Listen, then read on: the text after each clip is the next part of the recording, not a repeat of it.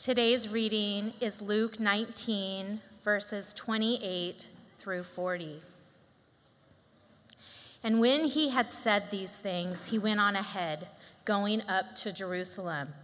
When he drew near to Bethphage and Bethany, at the mount that is called Olivet, he sent two of his disciples, saying, Go into the village in front of you, where on entering you will find a colt tied on which no one has ever yet sat. Untie it and bring it here. If anyone asks you, Why are you untying it? you shall say this The Lord has need for it. So those who were sent went away and found it just as he had told them.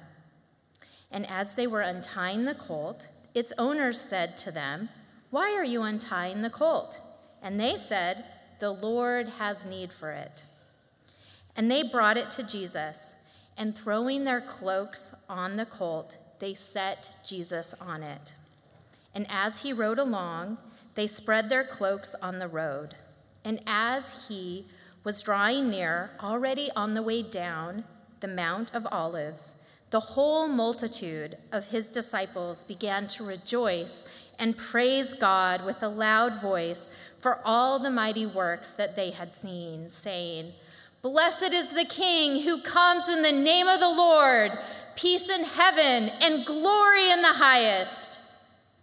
And some of the Pharisees in the crowd said to him, Teacher, rebuke your disciples. He answered, I tell you, if these were silent, the very stones would cry out. This is the word of the Lord. Thanks be to God. Good morning, Grace. My name is Esther McCurry, and I am so glad to be up here with you this morning. I think I say this every time I'm up here, but I love this church, and I'm so grateful for this church. I've been here 20 years now. I came first as a single lady, and then as a newlywed, and now as a parent of four children that my husband and I are raising alongside the many of you that are also raising your children here. So, as you saw, today is a big day in the Christian calendar. It's Palm Sunday, the day that we celebrate Jesus' triumphal entry into Jerusalem. Palm Sunday marks the final week of Lent. If you've been around Grace, you've heard us talk about Lent. Lent is the 40 days leading up to Easter, where we take time to think about Jesus' sacrifice on the cross and prepare ourselves for his resurrection, which we will celebrate next Sunday. Lent also begins, as we've talked, I'm, I'm, sorry, Palm Sunday also begins, as we've talked about, Holy Week. So this whole week is what we call Holy Week. Starts today with a triumphal entry, and then on Thursday we have Maundy Thursday, and then Good Friday, and of course, Resurrection Day on Easter Sunday. But today we're going to look at Palm Sunday. So if you've, if you've given something up for Lent, you're so close. We're almost there.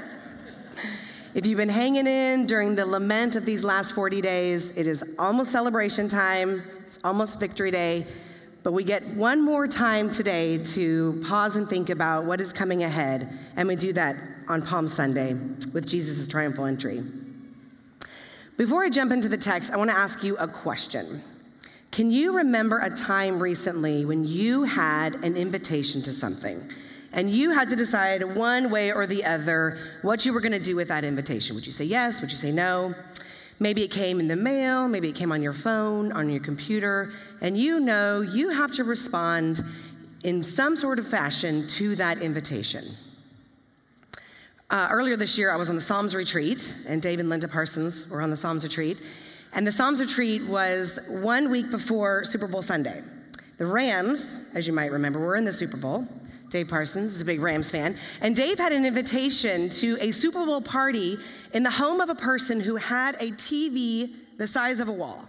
And Dave had to decide what he was going to do with that invitation. Maybe you had a similar Super Bowl party invitation. Or maybe you've had an invitation to vacation with friends and you wonder will it be restful? Will we vacation similarly? If there's kids involved, will the kids entertain each other or will that cause conflict? Or maybe you've had an invitation to a wedding and maybe there's travel involved, and you have to decide do I want to say yes to this? Do I want to say no to this? Is the travel and expense involved worth it? In our passage today, Jesus is giving out his own set of invitations. We're going to see four groups of people who receive an invitation from Jesus, and they have to decide will they accept his invitation or not. In today's case, the invitation is to accept Jesus as the Messiah and join him in his kingdom work. That is the meaning of this triumphal entry. It is the day in history when Jesus rides into the capital city of Jerusalem and declares himself to be the Messiah and invites everyone with him to join him and be part of his kingdom. But how do we know that's the invitation? How do we know that what Jesus is doing on the triumphal entry, that what he's going to be calling these groups of people we're going to look at, how do we know that what he's calling them into is to accept him as their Messiah? And to join him in his kingdom work? Well, it's because of Old Testament prophecies, prophecies from the Old Testament book of Zechariah, prophecies that are being played out on this day in history. Luke, which we're going to look at today, he doesn't specifically quote Zechariah, but several of the other gospels do. And so before we look at how Luke describes the triumphal entry, I want us to look at the Zechariah passages so we can see for ourselves that in his entry into Jerusalem on this day, Jesus is declaring himself Messiah, the King of Israel, and he is inviting those around him to be a part of that messianic arrival, and he's inviting them to be a part of his kingdom. So we're going to look at the Zechariah passages. I think the first one will be popping up on the screen.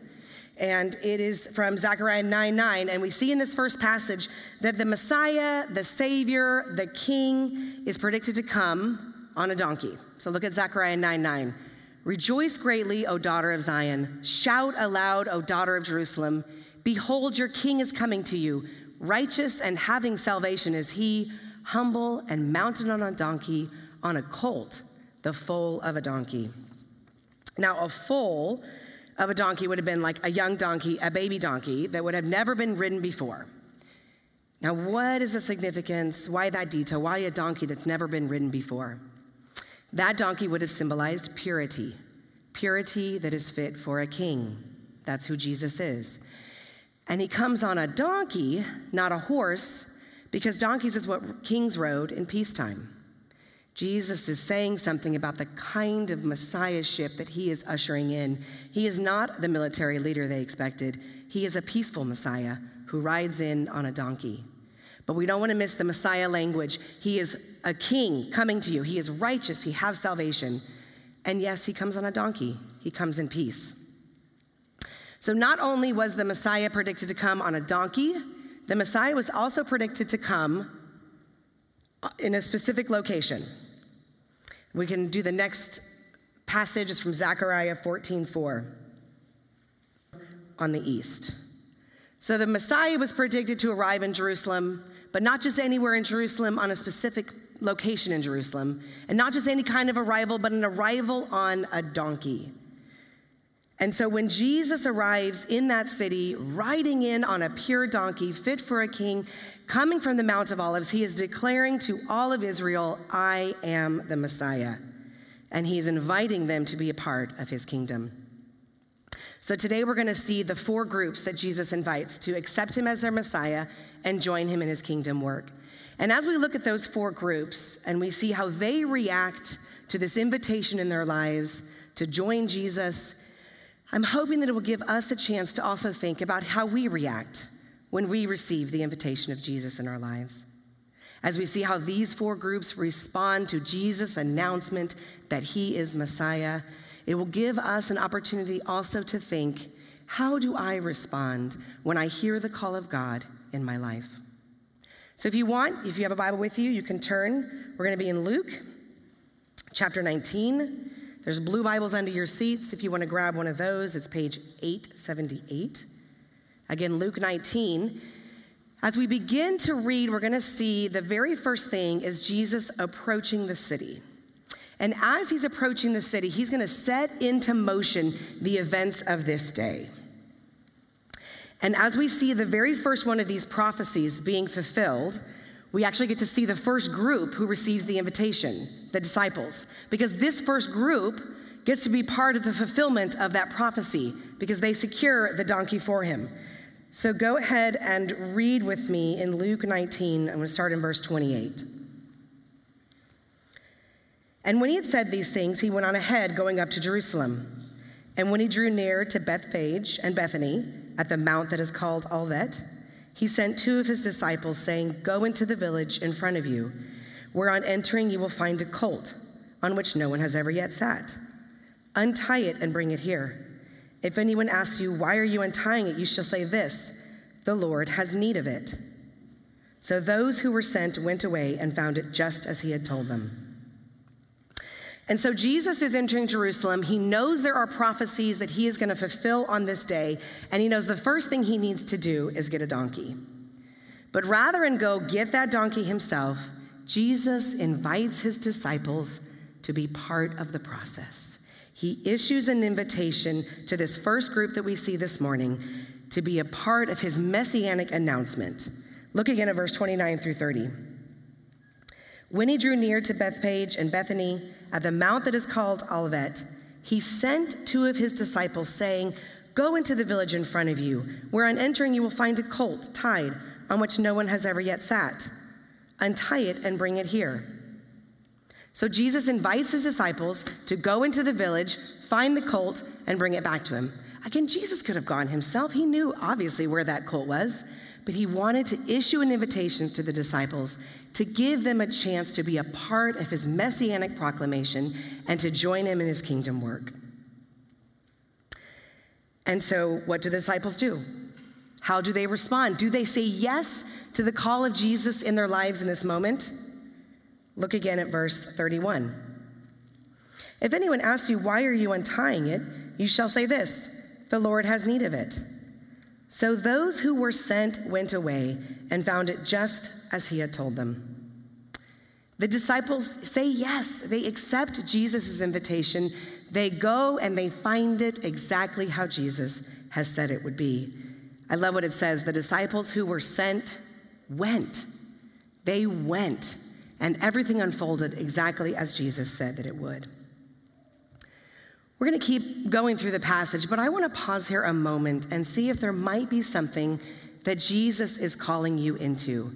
Is there something like the disciples on Palm Sunday that Jesus is inviting you to step out in faith and walk in? Is there a proverbial donkey in the village up ahead that you can't see yet, but that you sense he is asking you to step out in faith and move toward? This could be a new job that you feel Him calling you to, but you're a little anxious about it because maybe it's in a new field of work or there's a pay cut and you're not sure you can make that work. Or maybe He's inviting you to end an unhealthy dating relationship because He has something better for you planned in your future. It could be that Jesus is inviting you to begin a new ministry and he wants you to walk in faith toward that village and begin the ministry. This reminds me of Rick and Sue Beanie. Many of you know Rick and Sue Beanie because they were part of this church for a lot of years. And so you're probably familiar with their story. But for those of you that aren't, let me tell you briefly how they heard the call of Jesus in their lives and stepped forward into faith to walk in that call. For many years, Sue Beanie was a cancer, was a nurse on the cancer ward at the VA hospital. And each time a patient, a patient died, she would see the families that were left behind just overwhelmed by despair and grief. And when she looked around the city at the services they could offer, it felt really minimal. And she felt like we need more for these people. And she heard Jesus inviting her to step out in faith and take action. And so, taking the money that they had saved for retirement, Rick and Sue Beanie created, launched, and financially backed New Hope Grief Support, which is a nonprofit in Long Beach, which for the past 20 years has helped families navigate the loss of a loved one. They heard the call of Jesus in their lives and they stepped out in faith.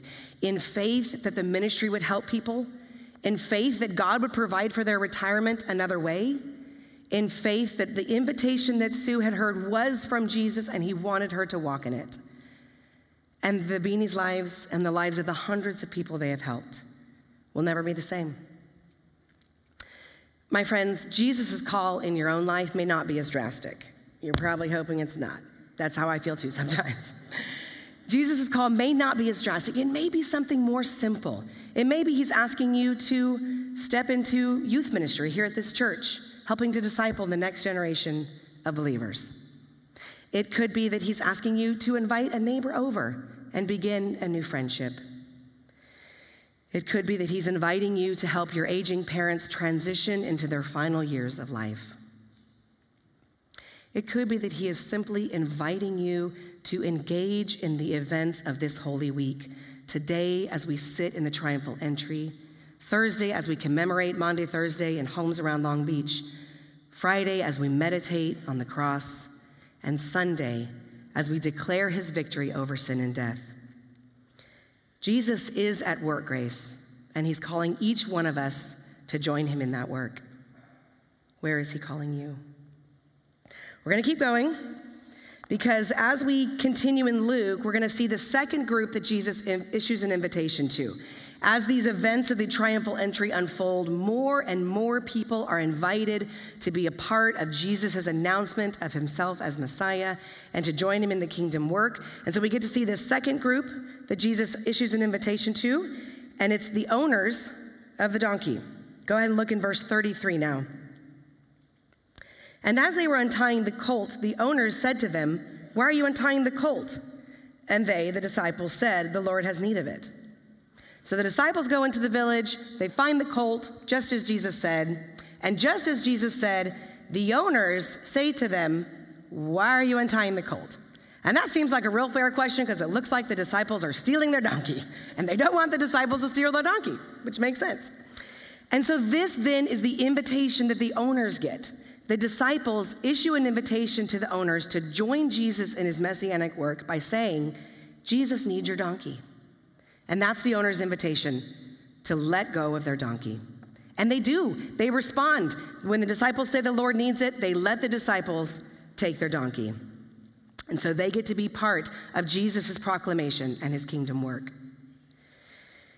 Maybe this morning, Jesus is calling you to let go of something, something that you don't need or something that's a burden to you.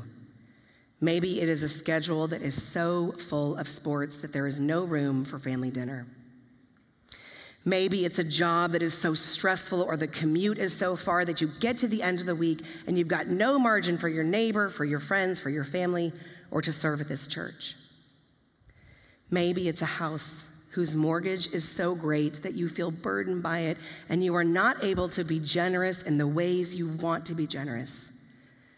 My friends, maybe this morning Jesus is asking you, He is inviting you to let go of something. Will you say yes to this invitation? I don't know if you noticed, but the, the word for the donkey's owners is plural. It's owners, which indicates poverty. Some of the, one of the commentaries I was reading was saying that this baby donkey is owned by several people because these people are so poor they can't afford their own donkey. So they share this one little donkey. And when the Messiah comes and has need of their donkey, even in their poverty, they say yes to his invitation and they let go of their donkey. People of grace, if Jesus is inviting you to let go of something, walk in that. He is on the other side. All right, let's keep going. We're going to look at the third group of people that encounter Jesus' invitation during this triumphal entry. As we read in the next section of verses, we're going to see that a crowd has gathered. Word has gotten out about what is going on, and a multitude has come to witness Jesus' arrival. And how will this third group of people respond to Jesus' invitation to be a part of his messianic arrival? Look with me in verse 35. And they brought it, the donkey, to Jesus. And throwing their cloaks on the colt, they set Jesus on it. And as he rode along, they spread their cloaks on the road. As he was drawing near, already on the way down the Mount of Olives, the whole multitude of disciples began to rejoice and praise God with a loud voice for all the mighty works they had seen, saying, Blessed is the King who comes in the name of the Lord, peace in heaven and glory in the highest. So the disciples get back to Jesus with the colt. They spread their garments on the colt and they put Jesus on the donkey. Again, why this specific detail about the garments? In the Jewish tradition, the spreading of garments would have been a way to pay honor and prestige to a person of high rank. And so these Jews who are gathering around Jesus want to pay him honor. And so they spread their cloaks on it. And this is the part in the other gospel narratives where there's mention of the palm branches that they wave. Luke doesn't have it here, and scholars think that Luke leaves it out because his mostly Gentile audience would not have recognized the palm branches as a sign of Jewish nationalism. But we know that there were palm branches, and with those cloaks, it shows the honor that these Jewish people want to pay to Jesus as he rides into their city. But the crowd doesn't stop at that. The palm branches and the garments are not enough. The Bible says a whole multitude of believers began to rejoice and praise God with a loud voice. Hundreds of believers have joined on in this procession, and they, the words they shout proclaim Jesus' messiahship. Look again at the words that are said, because those are specific words that the crowd is shouting. Look at verse 38. Blessed is the King who comes in the name of the Lord. That phrase is drawn directly from Psalm 118, which was likely a celebration psalm of David's return home from battle. So when we take that language and we couple it with what we heard from Zechariah about the king arriving in from the Mount of Olives on a donkey, there can be no mistake about what is happening here. And the people understand it. They know the Messiah has come. And they greet him that way, right? They respond to him as a king. They raise a loud voice and shout his praises. And what is their enthusiasm based on? Look again at the second half of verse 38. The whole multitude of his disciples began to rejoice and praise God with a loud voice for all the mighty works they had seen. For three years, these people have watched Jesus, they have heard stories about Jesus, and now they see him entering on a pure donkey, riding over a royal carpet of garments, and they declare in the loudest voice possible, Here comes the king. This was the third group's invitation.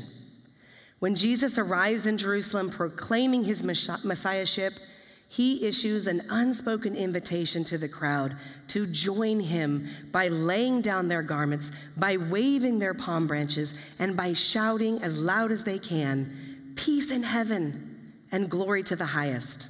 And they do it. The crowd does it. They eagerly lay down their garments. They jubilantly wave their palm branches. Some of these kids were very jubilantly waving their palm branches. And they shout God's praises uh, because of his mighty works. They respond with joy to the arrival of the Messiah.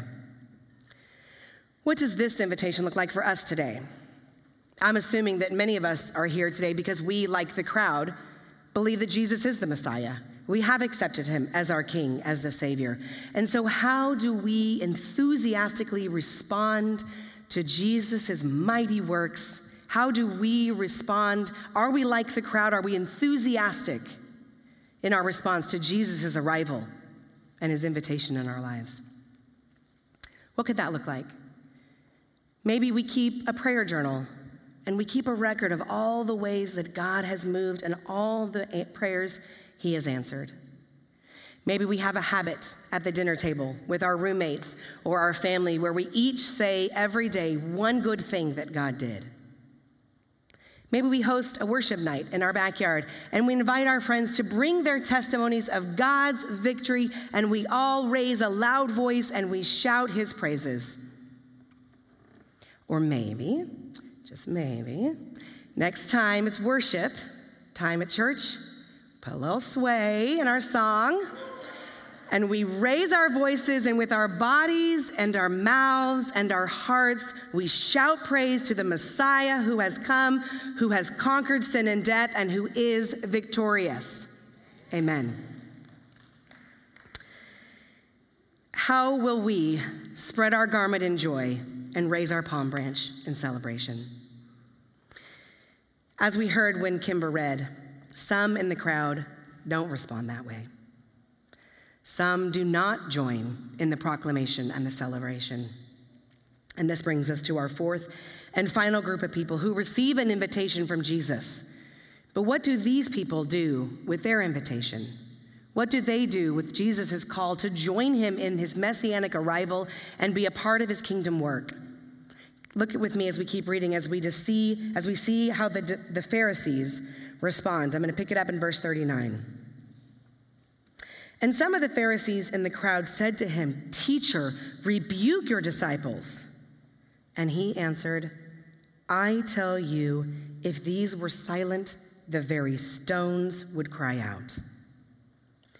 The Pharisees, as you're probably aware, were a group of Jewish religious leaders, and they really were wanting to strictly adhere to Jewish laws and they would have been very well versed in these ancient texts. They would have known the Old Testament prophecies, and they would have looked at the events of this triumphal entry, and they would have most certainly understood what was going on.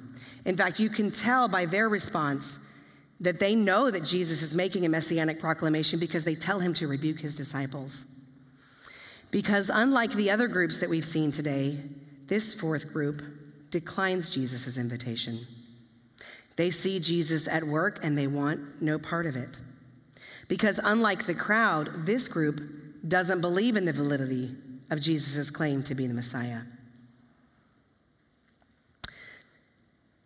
Is it possible this has ever been our response?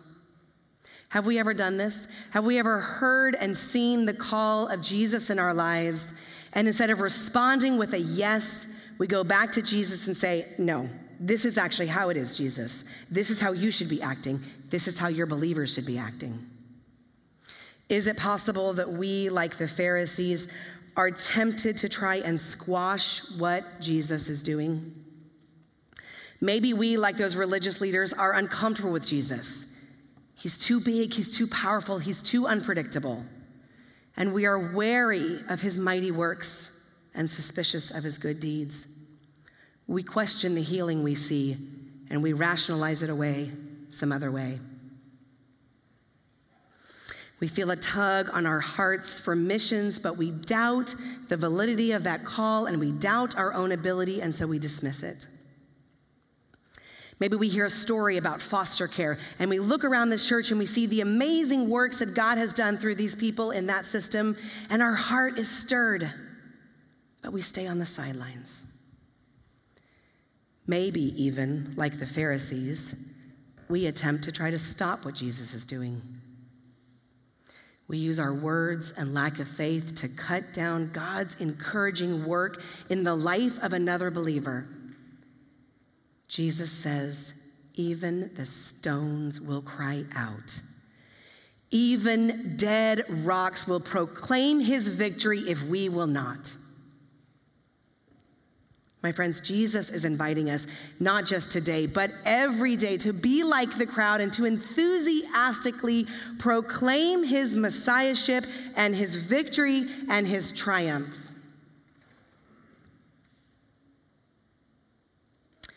In addition to the praise and rejoicing that we are all called to, is there something specific this morning that you feel Jesus inviting you into? Is there something specific that you feel Him calling you, that He wants you to join Him in? For me, in my own life, in the past 18 months, I have felt Jesus' invitation to join Him in deeper prayer. I have always been pretty ashamed of my prayer life, of my tiny little prayer muscles, and I have felt Jesus saying, Well, they're not going to get bigger until you practice, until you work them. And so in the past 18 months, I have heard Jesus inviting me to join him in deeper prayer. This began about 18 months ago when I heard the call to start spiritual direction.